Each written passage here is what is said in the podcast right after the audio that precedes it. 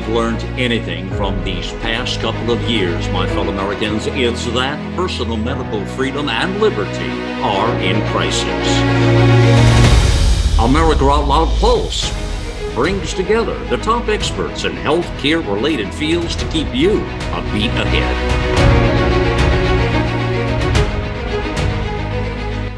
My mother always told me two wrongs don't make a right. I'm Dr. Marilyn Singleton, and welcome to America Out Loud Pulse. When I was in law school, critical race theory was an academic exercise that was reserved for graduate school mental gymnastics. Unfortunately, the overlords have used the reality of lingering racism to divide those who have spent years trying to get us to all come together. Improving fairness and living conditions for all in our society has taken an ugly turn. We went from striving for equal opportunity to a contest to see who is the most oppressed victim. Also, people used to be happy that there were all kinds of folks who did good works for their communities, no matter what their political leanings were.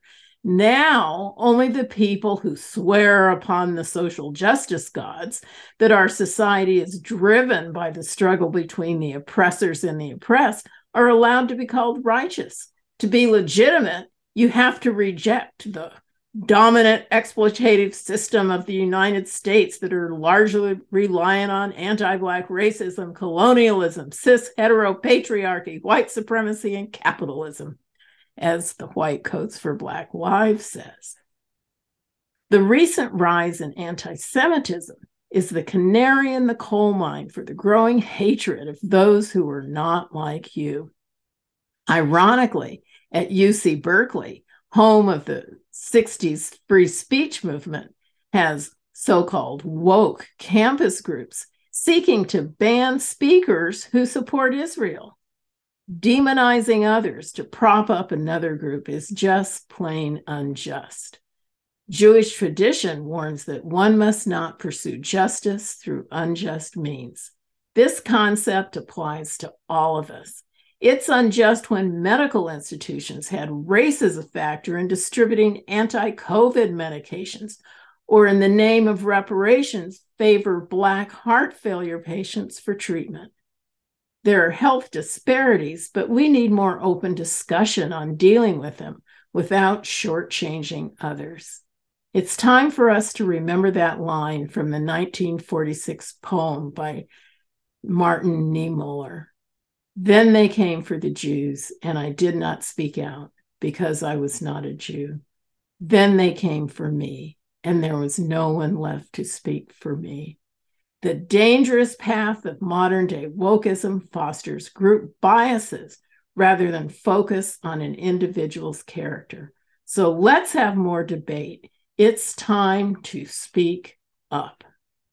My guest today is a longtime Jewish leader and we'll discuss how woke ideology shuts down discussion of sensitive topics and is a breeding ground for anti Semitism. David Bernstein is the founder of the Jewish Institute for Liberal Values. The Institute supports viewpoint diversity, counters woke ideology in the Jewish community, and opposes novel forms of anti Semitism emerging from woke ideology. He served as president and CEO of the Jewish Council for Public Affairs as a national, a national umbrella for local Jewish advocacy. Welcome to my show, Dr. Bernstein, or David Bernstein. Sorry, David Bernstein. I right. made you. I made you a doctor. I never quite finished that, did I? That PhD. so I'm going to ask you just a question, I always try to ask somebody something about their background. You worked on the Clinton Gore campaign. Is it fair to say you're politically liberal? Yeah, I think you could call me politically liberal on a lot of issues. I'd say I'm center left. If you had to characterize me more generally, I'm center left. I'm probably a little bit more center right on foreign policy issues, whatever that means. Um, I want America to um, help people who need help. I want there to be um, I want there to be health care for for everybody. So if that makes me center left, um, I'll I'll take it. Um, what I what I don't want to be told is that I have to I have to buy into some oppressed oppressor binary in order to qualify the le- for the left, which is something I hear a lot these days. So I'll go with center left. I'm sure other people will will say I'm a right winger just because I disagree with them on that simplistic ideology that they're selling out in the public. Well, what would you say uh, are true liberal values since your organization is the Jewish Institute for Liberal Values? Take us back to classic liberalism. Yeah. So it's one of those words that carries with it a great deal of confusion.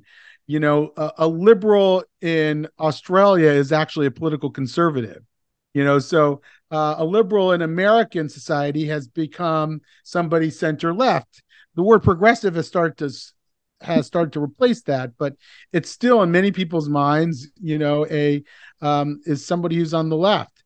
Um, classical liberalism is this idea of the free expression of ideas, the rule of law. It's it's not so much of a point of view or a policy. It's like the operating system of our society, of a Western enlightened society, is the ability for people to argue with each other, that we don't all have, any of us have a monopoly on the truth, and that in order to reach the truth, we have to hear each other out and be able to uh, express our viewpoints and hear other people's viewpoints. And that's the best way we're going to come to an approximation of what is true.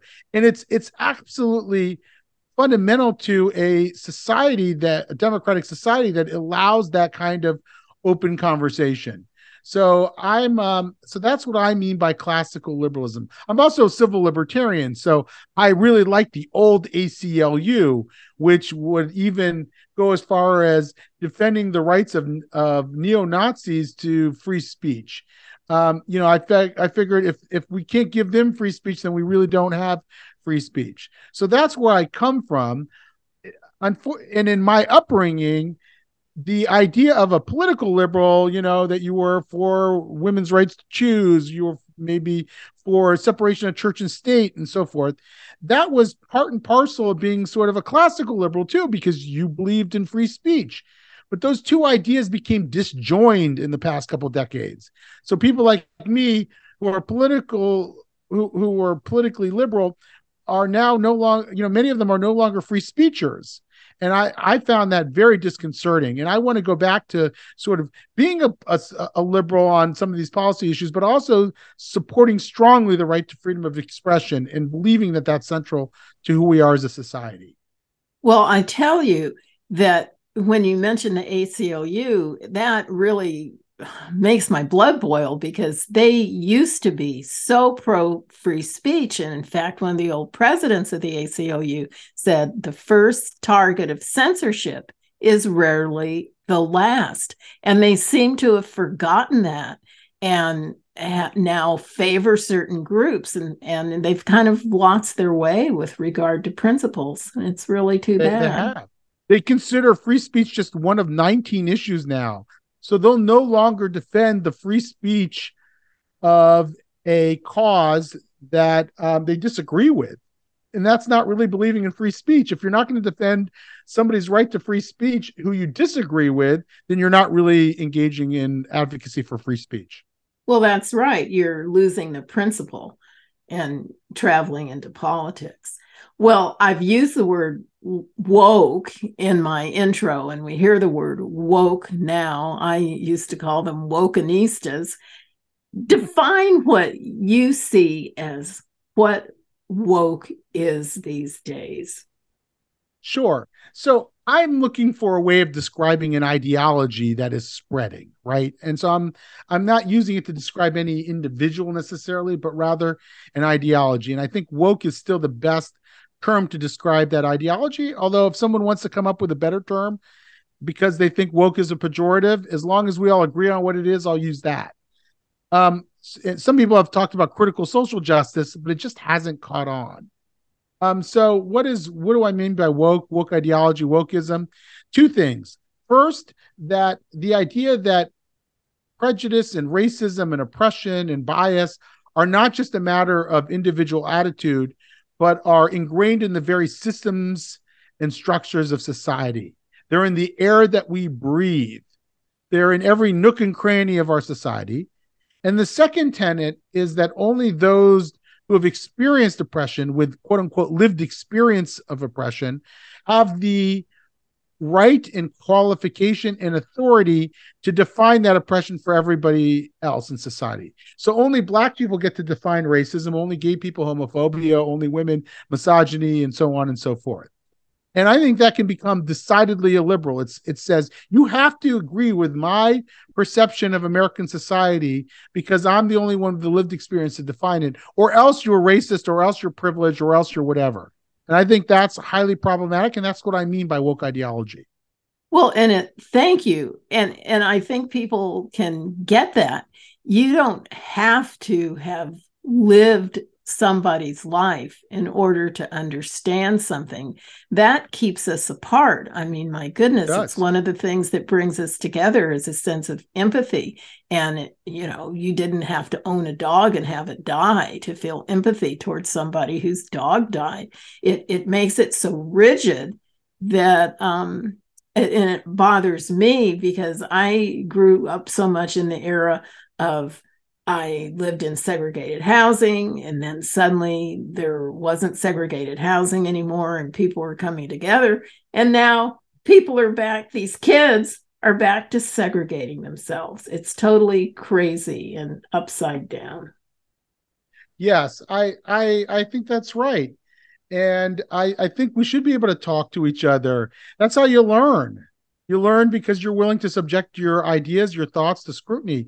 If if i'm told that you're you're the only one who has the right to define the world for me and i disagree with you maybe you'll succeed in silencing me because i don't want to anger you. I don't want to uh, i don't want to alienate anybody. But you haven't convinced me of anything. Um, you haven't persuaded me that my way of thinking is wrong because I've never really been able to subject it to your scrutiny. So you're depriving yourself of the ability to win me over, and you're providing me the opportunity to rethink my view. So I think it's it's fundamentally wrong. It can be that lived experience does give us insight. Like, you know, as a Jewish person who's experienced anti-Semitism, I have something to say about it. And I think somebody who's not Jewish or even somebody who is Jewish should hear me out on what that experience was like. Maybe you'll learn something that you didn't know. But that doesn't mean that I have a monopoly on wisdom on it. And then when there's a data point like a Pew survey that came out that showed that American Jews are the most admired religious group in the country, I have to say, huh, that's a little different than my lived experience. Maybe I ought to take that seriously too. What does that mean about my my view on anti-Semitism and its role in American society? So I think we we've got to be able to hear alternative sources of data and viewpoints if we're going to have the best approximation of the truth. And uh, unfortunately, this current ideological environment, this woke ideological environment, denies us of that.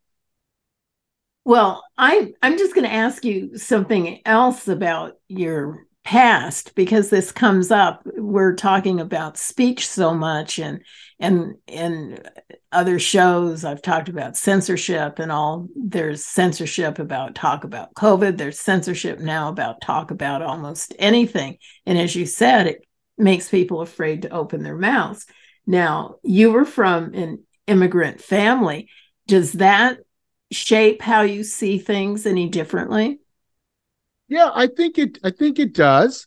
Um, you know, many immigrants come to this country and buy into the idea that America's streets are paved with gold. My mom's from Baghdad, Iraq, and certainly came to love this country. It was so different than the country she came from. She wasn't living in a constant fear of oppression, a constant fear of political turmoil, violence, and so forth. So for her, this is a great, great country. And that that influenced the way that I understood America. And now you have an ideology that comes and says America is, you know, one of the most oppressive countries in the world, that we're we're really white supremacist country. And I think that that that is completely lacking in critical reasoning where it doesn't compare america to other countries around the world where there's far far less freedom there's been far far more oppression and so my my insight into what America is, as imperfect as it is, it comes out of that experience knowing that there are countries that have far worse records of human rights, far more tyranny, far more oppression. And we should at least understand where we are today is based on what's possible. And you can only know that when you know what another country has been like as well. Oh, I think you're so right. And I feel like every time we travel someplace out of the country, you want to kiss the ground of the airport after you arrive back in the United States. And maybe what's wrong with a lot of people is they've never been out of this country.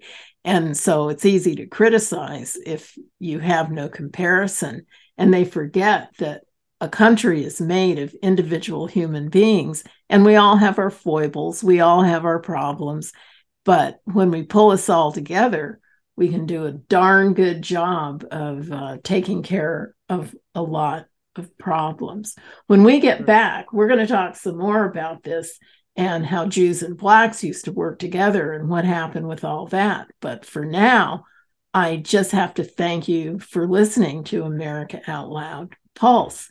And one problem America has solved, and I'm so proud to be an American doctor, is one of the things that can help us with COVID and other respiratory tract infections, and that's Cofix RX. We've talked about it before. And this is the main ingredient is povidone iodine. And early on in this whole COVID thing, doctors figured out that iodine had antiviral properties, and we've all known about the antibacterial properties. That's what people prep the skin and surgery for. And this also has xylitol. It's also something that's antiviral. And so it's not just COVID. Almost 100% of the respiratory illnesses we get, we get by breathing the viruses through the nose. So if you use a nasal spray, that will nip it in the bud. And uh, nothing's 100%, but it's like wearing seatbelts and an airbag. You're going to try everything you can to not get sick. And if you can stop those viruses in the nose before they get all the way down to your lungs, you possibly will not get as sick as you could be.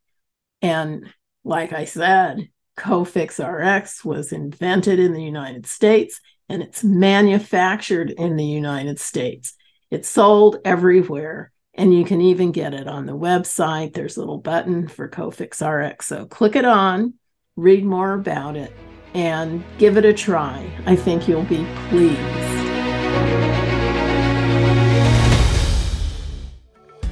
We know you love the versatility and portability of the Genesis Fogger, but sometimes you just want to set it and forget it.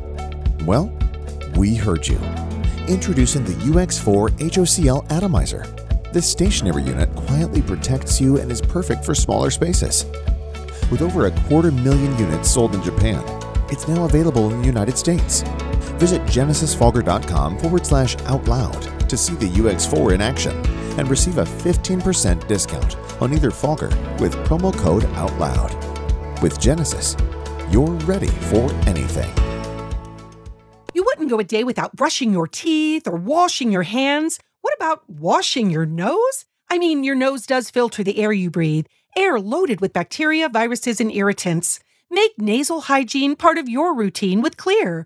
No messy bottles to fill, no drowning sensation. Xlear is a natural drug free saline with the added benefit of xylitol, which blocks bacterial and viral adhesion.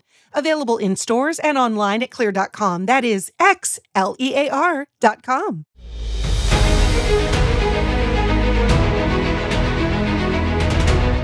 So, back to the show. Before we had the break, I talked about how since Black History Month um, is upon us, and that I remember back in the civil rights days, Jews were Black people's biggest advocates. They worked together, died together. And then suddenly there's this anti Semitism that seems to be okay. And there was a time Louis Farrakhan, he was an outlier and, and kind of despised for the awful things he said. And um, the idea that Jews were suddenly somehow privileged. I trained at Beth Israel Boston. That hospital was started in the 1900s because Jewish doctors weren't allowed to admit their patients there and or you know at the other hospitals. So I two things. How did this break? What was it? You think with this whole wokeism that made blacks suddenly turn down their nose at Jews and how did Jews suddenly get to be part of white privilege when they've been just as discriminated against in various arenas? Yeah, so I think it is probably a complex mix of factors. You know, um, one is the rise of the Black Power movement in the late 1960s, started pushing Jews and white people out of the Civil Rights Coalition. So there was a different civil rights vibe at the end of the 1960 civil rights movement than there was at the beginning. Um, there was a desire for uh, black liberation, which meant that they couldn't be working or at the behest of other others, including Jews and whites. So I think that was one factor. Um, the rioting that took place in the 60s and major cities and so forth also expedited the sort of the Jewish um, exit from many inner cities. So, um, if you look at if you go back to the early 1960s, something like 60% of the school children, uh, school teachers in New York City were Jewish. And I mean, I, I bet you if you fast forward that today, it's probably you know fewer than a six percent, probably two percent. So you can see Jews at one point in time were living in close proximity with Black people, which also caused tension at times. If Jews were landlords or store, store owners, there might have been tension. Um, but um, but there was also greater affection too because they they they they knew each other and they were part of the same communities.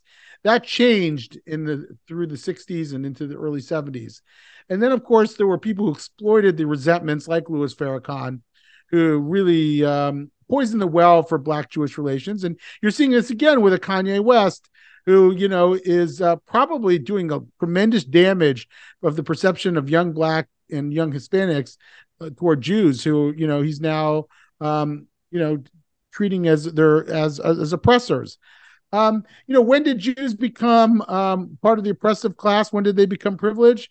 You know, look, um, this ideology is, is very rigid in nature, and it it has a very narrow definition of who qualifies as a progressive certified minority group. And Jews have never been able to do that because this ideology conflates success and oppression. So if you're a successful group, you must be an oppressor or you must be complicit in oppression. Or maybe you're blind to the oppression and you've just sort of taken advantage of it inadvertently over many years. I think that's really the the the problem here. Um, and and so it's very hard for Jews to sort of score points in the oppression Olympics because we're viewed as a successful community, and on average, Jews are a more successful community than than most. If you look at this definition of equity that's become popular, you know, popularized by Ibram X. Kendi, how to be an anti-racist. It's you know any group that on average is below the mean on any metric um, must be discriminated against because there's no other acceptable explanation for why they may be under the mean. And that also means that any group that's over the mean must be part of the discrimination. So I think that's why Jews haven't been able to fit into this intersectional matrix and why we're why wokeism is a uh, an is a net problem for Jews. Um, it's going to and and the more it catches on, the more it insinuates itself into institutions, the more problems Jews are going to have. Well, what you mentioned this equity, can you explain? Is this floats around, and I think a lot of people don't really know the difference of what's e- seeking equality versus seeking equity.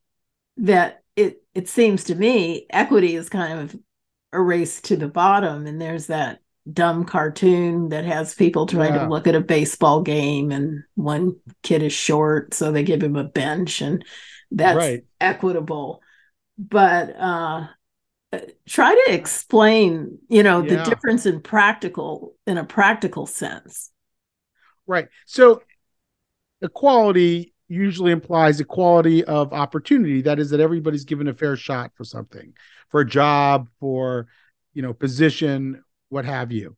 Equity is the idea that we have to have parity in numbers. So, for example, if there are only four percent black scientists, and I'm, I'm I don't know what the number is, um, but there are 13% Black Americans in society. By definition, Blacks are being discriminated against, and equity would demand that we reach parity um, in numbers.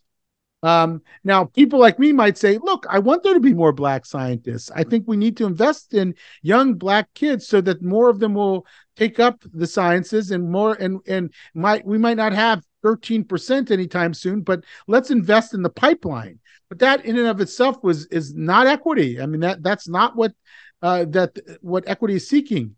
You know, the cartoon that you cite of like three people trying to watch a baseball game, and um and one of them is too short to watch it, so you give him two, I think, wooden boxes rather than just one. It is a race to the bottom, and there's a there's a there's a spoof of that cartoon where they're called equity, where you, where they cut off everybody's legs and nobody can see over the top. And I think that that's that's a, an accurate representation. You know, there was this there was this case of at Colorado College some time ago where um, where they found that Jewish students had very successful Shabbat dinner services on Friday night. And the um, because they also had outside funding, and the Catholic students had the support of the Catholic Church, but Hindu students and Baha'i students and Muslim students and others didn't have similar support, financial support, and their their religious services were languishing. And the solution was to sort of make sure none of them were able to have services because equity demands that everybody be given the same. Um, so they disbanded the Department of Spiritual Life there and made it so that um, Jewish students weren't having services either. Um, and I think that's what equity does ultimately. It um, you know and it and it's not it's not a winning formula for any society and you can imagine the distortions that will come because we're just trying for we're trying for equal outcomes rather than equality of opportunity well the sad thing to me because this is a big issue in trying to get more minority students in medical school and various professional schools but you don't hear people talking about as you mentioned, get some kids in science early on. You've got to start early. And trying to shoehorn somebody into a professional school that they're not prepared for can only be bad for that person. They'll lose a sense of um, self worth if they're not doing as well as their classmates. And when they have these numbers that come out and say fewer Black residents graduate from the residency. Well, maybe they weren't prepared, but that preparation has to start early. It doesn't mean it's discrimination. It's that somebody kind of forced somebody into something that they weren't ready for. And it and it's sad. And what's really sad is to punish people for being successful and what they had done to Jews back when I was at Stanford, there were Jewish quotas because they were the smart ones. And now there's Asian quotas. So Asians are the new Jews, it seems, academically. Yeah, Asians really have uh, a lot in common um, here with us. And we've been, the Jewish Institute for Liberal Values has really been building ties with Asian groups and Black heterodox thinkers who don't want their kids to be taught that the system is rigged against them because that doesn't help anybody. Um, and and you know chinese and indian groups and some hispanic groups as well. We're building these bridges now because we we see that we all have a stake in liberal values in society. Um, you know if an asian parent can no longer send their kid to a, a, a gifted or a magnet school because of this notion of equity well that's that's really d- disastrous for them. That's why they came to this country. And the country they they fled to is starting to sound more and more like the country they fled from. And so i found in whether it's working within the jewish community with let's say jews from the former soviet union or jews from iran who who they they, take, they hear one word of this new woke vocabulary and are completely alienated from it because they know what it means. It's it's what they heard from their home country.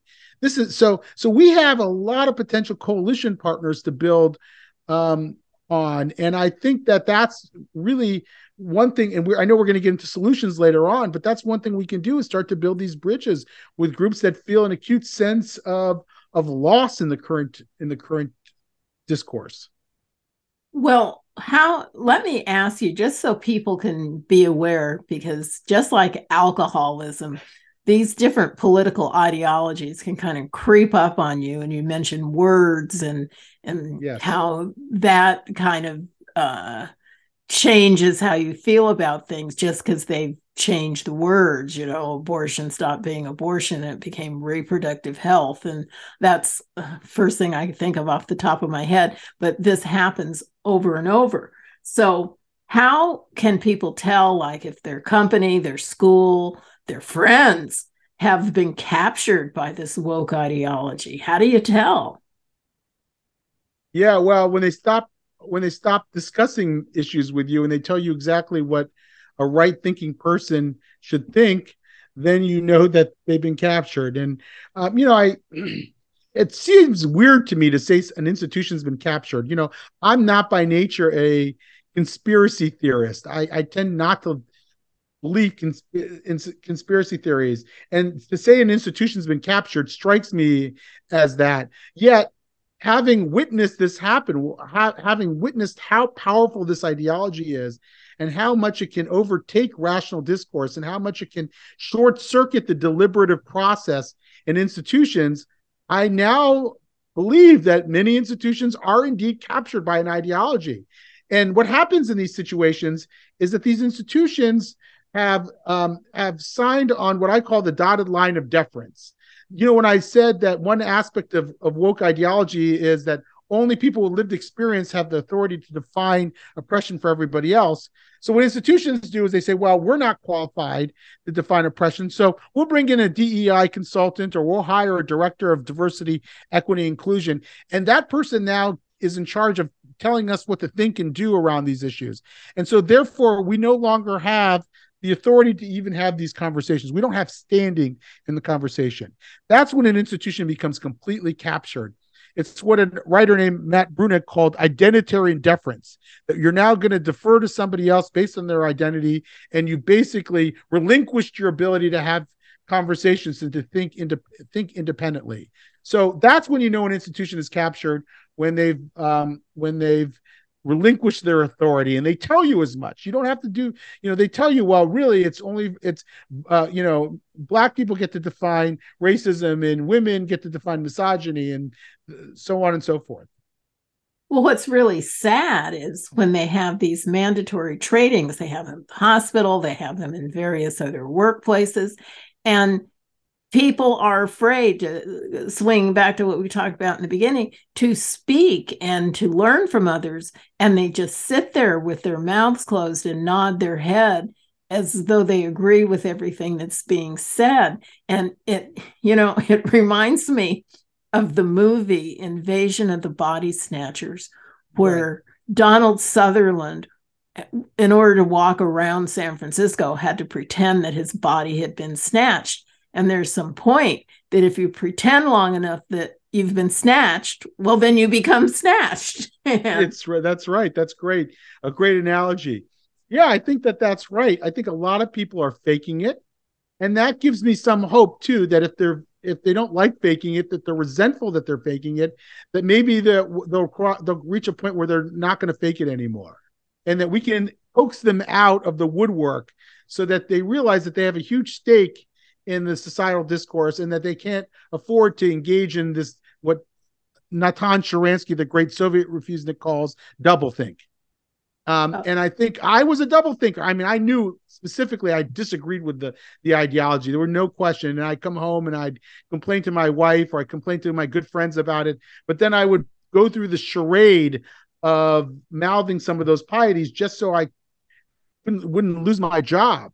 That's a horrible situation. And that's what a lot of people are doing. And maybe for some people, they don't care that much that they have to mouth these pieties. It doesn't bother them that much. But for people like me who you know want to want to only mouth things that we actually believe in it's an excruciating position to be in and i i think that that's what this sort of enforced coercive dei regime does it forces people to pretend that they believe in things that they don't it establishes an orthodoxy that is i mean that in some cases is just you know plain ridiculous um, and people you know people go through pretending like they we should quote unquote decolonize data. I mean, I heard that one recently.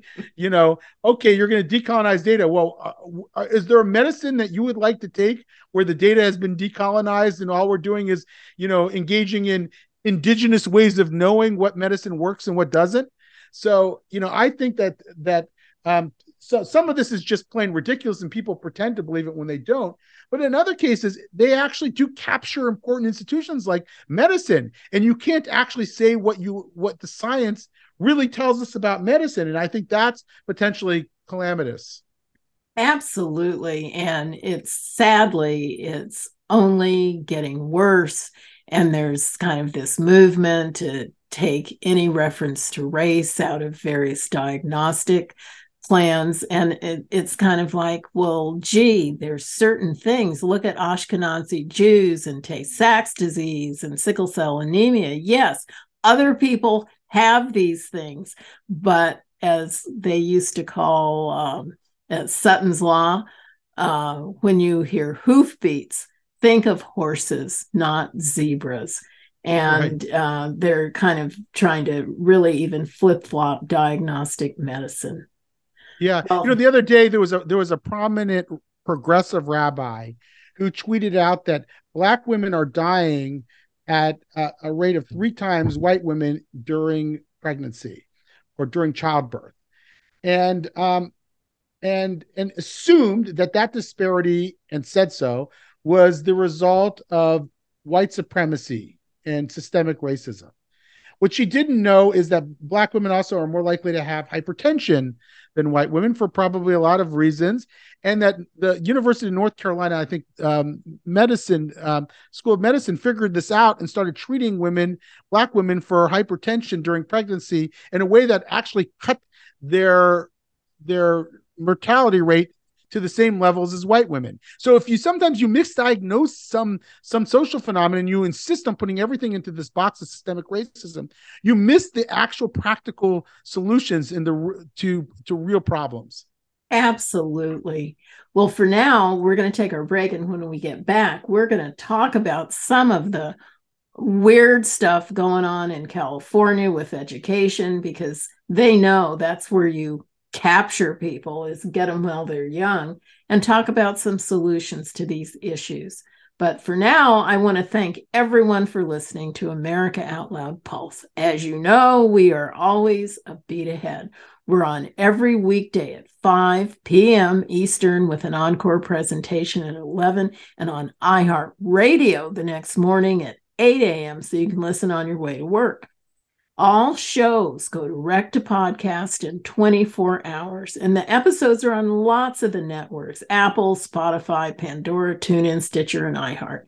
Make it easy. Bookmark AmericaOutloud.com. One of my favorite things about the show is that there's a different person on every night. I'm on on Monday. Tuesdays, we've got Dr. Jordan Vaughn and Dr. Stuart Tankersley. Wednesdays with Dr. Peter McCullough and Malcolm Out Loud. Thursdays with Dr. Peter Breggin and Ginger Ross Breggin, and um, Fridays with Dr. Harvey Risch. And uh, our nurse, ICU nurse Jodi O'Malley, moved to Monday. Nurses Out Loud. So we've got plenty of medicine and cultural issues out there for you to listen to. Here we take on the challenges of our generation so that we can preserve future generations. AmericaOutloud.com. Seven amazing years. We know that if America fails, the world will fail. It is incumbent upon us to carry the torch for liberty.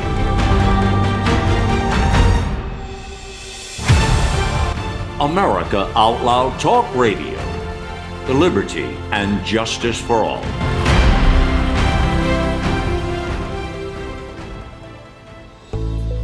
These days, every time you turn on the news, it seems like there's a new threat to your health.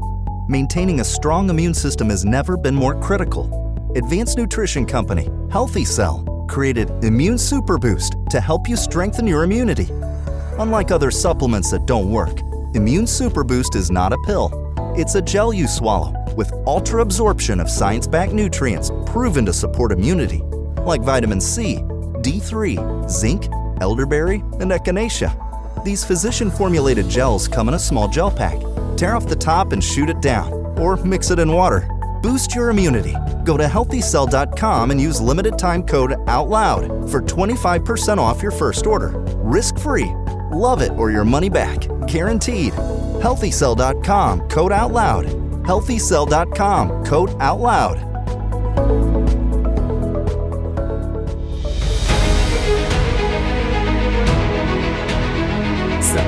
Back to a big cultural issue of the day. Okay, now I mentioned before the break about California, and I'm a native Californian, born and raised, and I've seen my state do some pretty weird things. But when and we used to be number one in public schools when I applied to college my public school was considered the same as a prep school. Now we're number 48. And are they worried about reading, writing, and arithmetic? No. What they're doing is having new ethnic studies rules. They have a rule where before you graduate high school, you have to complete ethnic studies. Well, tell us about some of these ethnic studies curricula. They're chilling to me. Oh yes. You know what they say? What starts in California never stops in California. so it might be the Real Housewives of Orange County becomes the Real Housewives of Potomac or what what have you. Um, and that's the same with ethnic studies. So it's starting in California, but it's not stopping in California. Um, a couple years ago in California, they adopted what uh, the um, model ethnic studies curriculum, which uh, which was built on a critical race platform. You know, sort of an oppression ideology platform. And they um and and there was some really really ugly stuff in the initial drafts that people pushed it back against and got rid of some of the, the the most egregious material. But it was still sort of the original sin of being built on that that binary ideology of oppressed versus oppressor. And they they they put into the legislation what they call guardrails to say that we don't want any school to adopt the original version of ethnic studies but that's exactly what's happened. As soon as this ethnic studies was allowed, uh, was mandated, these really radical groups that first came up with the original drafts are now pushing their own liberated form of ethnic studies. So they characterize Israel as a settler colonial state. They characterize America as a settler colonial state. This is written by the most the most radical neo-Marxist ideologues you can ever imagine. That's what they are. I mean, I don't throw around the term Marxist easily, but that's what they call themselves. And they've they've developed this liberated ethnic studies curriculum, and they're successfully installing this software into kids' brains in many school districts. We don't even know which ones because there's something like 1,400 school districts in California. So we don't even know which ones are embracing it, but many are. They're being trained in this this pedagogy of oppression and um, and now they're spreading it around the country. So there's something like 20 states that are looking at critical ethnic studies and maybe adopting it. Now, there's a lot of places that are adopting some form of this ideology into the education. My kids' school, Montgomery County, Maryland, just went through an anti-racist audit and came out with that we're going to teach kids to recognize and resist systems of oppression. Now, that's bad enough but when you take ethnic studies, you, it goes from sort of a pedagogy to a curriculum overnight. So in some school systems in California and elsewhere, they're using this curriculum to, uh, to, you know to teach people to teach kids directly about who the oppressors are and who the oppressed are. And these are ideologues. It's the most radical form of education, and people seem to be asleep at the wheel. Like there should be a much bigger outcry against this than there has been. Well, it makes me wonder when you talk to children and young children. There's a lawsuit that was instituted in Santa Barbara County, the schools around there, because they were teaching this. And little kids were coming home crying. Kids who were mixed race were coming home wondering whether they should hate one parent. And, and I'm not exaggerating. These are, right. you know, honestly true stories. And, uh, you know, I don't know if I'm stretching it to wonder whether some of this violence comes from really teaching kids to hate. It reminds me of that um, video that uh, was of a school, I don't know, a classroom in uh, somewhere in the Palestinian territories.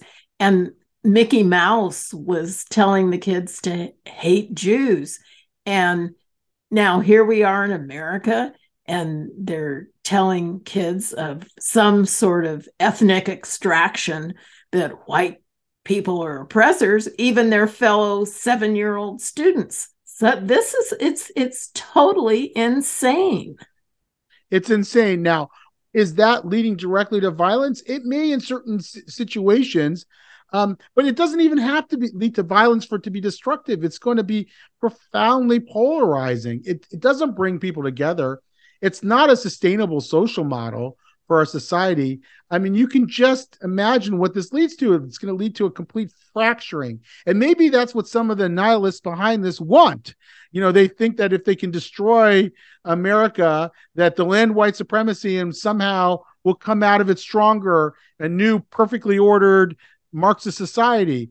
But um, obviously, I don't think that's what any of us want. And I think a lot of the parents and teachers don't realize what ideology that they've sort of um, you know, fallen into by embracing it in their schools. So I think we've got a lot of work to do to educate people on this. You know, what I find it, by the way, is that most minority communities don't buy into this ideology either. I mean, if you look at the statistics about um, the political views of African Americans, according to the Pew survey, 62% of Black Americans are opposed to affirmative action in higher education. Now, whether you support affirmative action or higher education or not, that speaks volumes about the nature, the, the extent of the political diversity within the black community. So we're we're we're so we're dealing with you know a lot of minorities don't want their kids to be taught that the system is rigged against them. So I think um, that you know while I think that um, what what this does is it just pits people against each other, and we've got to start fighting back. I'm fighting back thoughtfully, not fighting back in a way that that um, you know censors people, but fight back in a way that insists that that there have to be arguments, that there have to be discussions. You can't present Ibram X Kendi without presenting somebody who ha- Ibram X Kendi, the guy who wrote How to Be an Anti-Racist, who's you know um, without presenting an alternative viewpoint. Like I don't mind my high school senior learning about Ibram X Kendi. I just don't want it to be only Ibram X Kendi. Um, well, I want him to hear right. critique of Ibram X Kendi and and this is sort of one of those things like on news shows if the news station only has people from one political party whoever learns anything you just hear the same thing over and over. You want to hear a good debate. So you let we're getting into these solutions. So one of the things and we kind of talked around it is you you connected the dots with this divide and conquer and if somebody has an ideology they want to impose upon us, the best thing to do is get us all separate. Then we can't kind of get together and have a conversation, kind of like we're having now. What do you think about this? Oh, yeah, it was. Did they really mean that? No. If people aren't talking to each other, then uh, whoever's the big guy can take over because we've lost our connection. And I right. think pe- people have to pay attention and just make sure you don't allow yourself to be manipulated. What are some of your other ideas for uh, stopping this really, to me, kind of a hateful trend in society? Sure. So I have a few, and I've had some experience in trying to change the nature of the conversation. So I've, I've seen, I think I've gotten a glimpse of some things that work, and some things we're just trying out. Um, you know, one thing that works is getting people to come out of the woodwork. I mentioned this before. Um, most people are thoughtful, rational, nice people. and they don't like this ideology. They don't like walking on eggshells, and they've made that very, very clear in the various surveys that have been taken. And so, getting some of those people to take some some calculated risk and to speak out is one way to, I think, change the dynamic. One way you do that is to go through what I call the awkward dance. You know, find people in your institution, your workplace, in your um, in your nonprofit or wherever it is that you hang out, and and ask them, you know, do you have any thoughts on this? I have some misgivings and let them reveal to you that they also have misgivings. And before you know it, you realize that they agree with you in, in, entirety and might become somebody who will go in with you to speak to the boss or go in with you at the board meeting and challenge the way that the um, that the organization is doing diversity. So I think that we can we can find allies and that there's strength in numbers there. The other thing that I found that works is that that that there's always a few gatekeepers in every institution that are trying to keep you out and stop the organization from having open conversations, but they don't represent everyone. And the way to get around a gatekeeper is finding a sponsor, finding someone within an institution who will help make sure that the conversation happens. And that neutralizes the role of the gatekeeper in keeping the conversation out. So I find this in the Jewish community a lot. You know, I'm I'm um, if I I'm starting to speak to a lot of different Jewish organizations, and there are people who are actively trying to keep me from speaking. But if I can find a sponsor in that institution who's willing to say, you know what, I think we should hear him out and really insist on it, I can usually I don't need to knock down the door anymore. I can just ring the doorbell. Um, and and so I think we've got to start.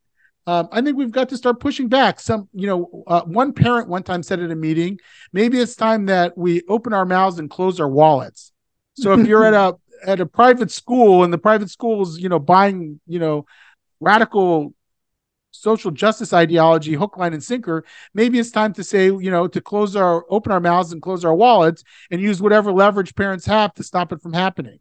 So i think that there are things like that that that can work over time. And we've got to build effective coalitions. We've got to prove to people that not uh, not all black people, not all Asian people, not all Latino people think alike. I mean, in a way, that's a kind of racism in and of itself.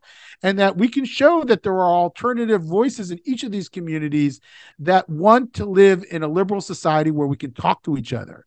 And that's why we've got to build coalitions to show that to the rest of society and give them the confidence and the courage of their convictions to oppose the ideology.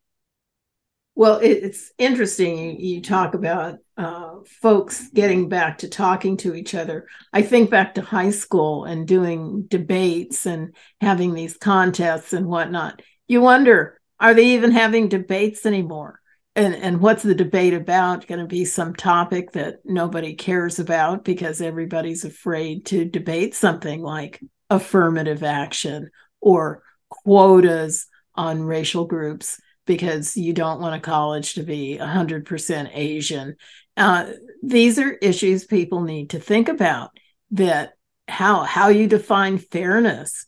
And in some things does fairness matter? I mean we all want due process and our opportunity to be heard but is it fair that 90% of the nba is black? Should they get white people to play basketball? I mean there's so many things and people say oh that's silly that's sports that's this but so what? Academics is academics. Why is that different from sports?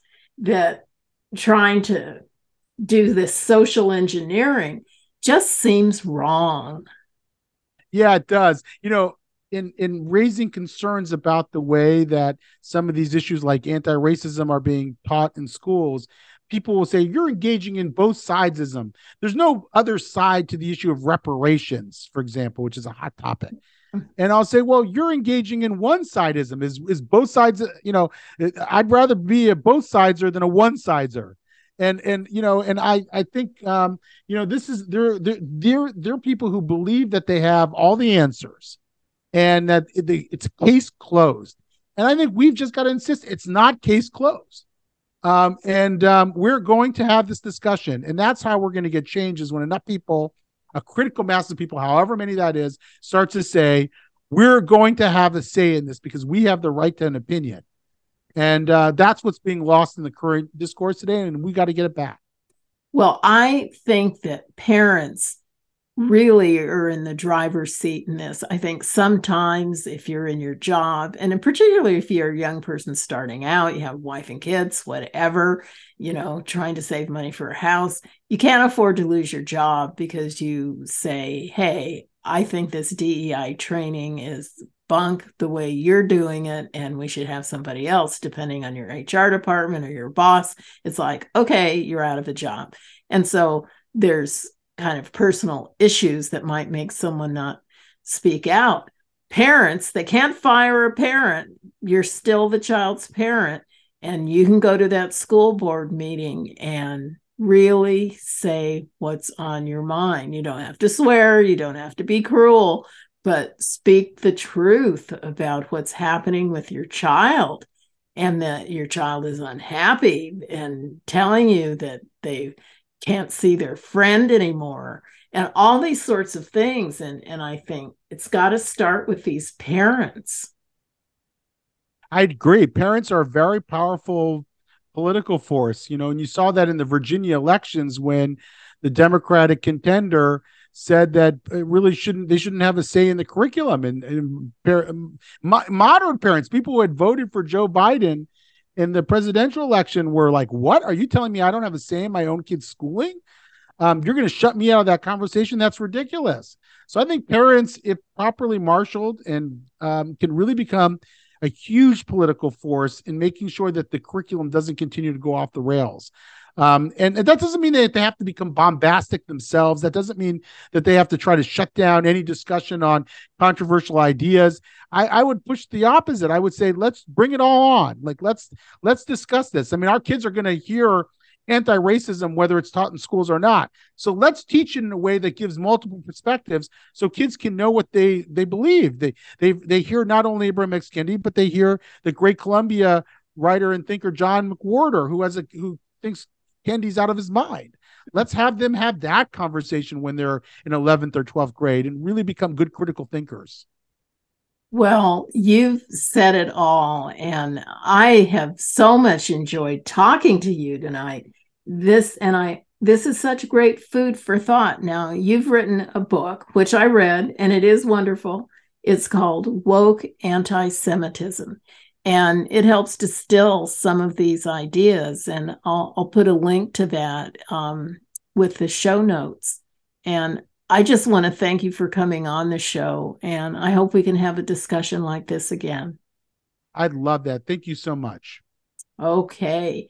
And thank you everybody for listening. It's I know sometimes it takes time to listen to a show, and we hope to keep you interested and give you topics that continue to be of interest. And if you have any questions, whether it's for me, the host, or whether they're for the guests, just send them in to americaoutloud.com forward slash pulse, and we'll get you an answer. First names in the email are fine. And I just want to say, whether you agree or have other opinions, share the show. And thanks again for listening. And until next week, say it loud I'm free and I'm proud.